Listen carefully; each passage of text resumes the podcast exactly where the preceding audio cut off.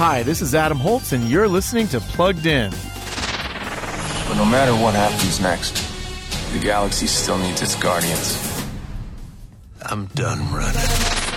In the movie Guardians of the Galaxy Volume 3, now on video, writer and director James Gunn concludes this offbeat Marvel trilogy with a story that's got everything action, emotion, humor, heroism, and violence. When Rocket Raccoon is seriously injured in an attack by a new enemy, it's up to the Guardians to save him. But they'll have to find and confront his creator, a bad guy known as the High Evolutionary. Combat includes intense violence, and a harsh profanity sneaks into the dialogue too. Still, this movie has a really big heart and delivers an emotionally satisfying conclusion.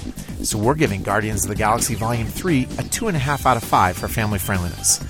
Read the full review at pluggedin.com slash radio. I'm Adam Holz for Focus on the Family's Plugged In.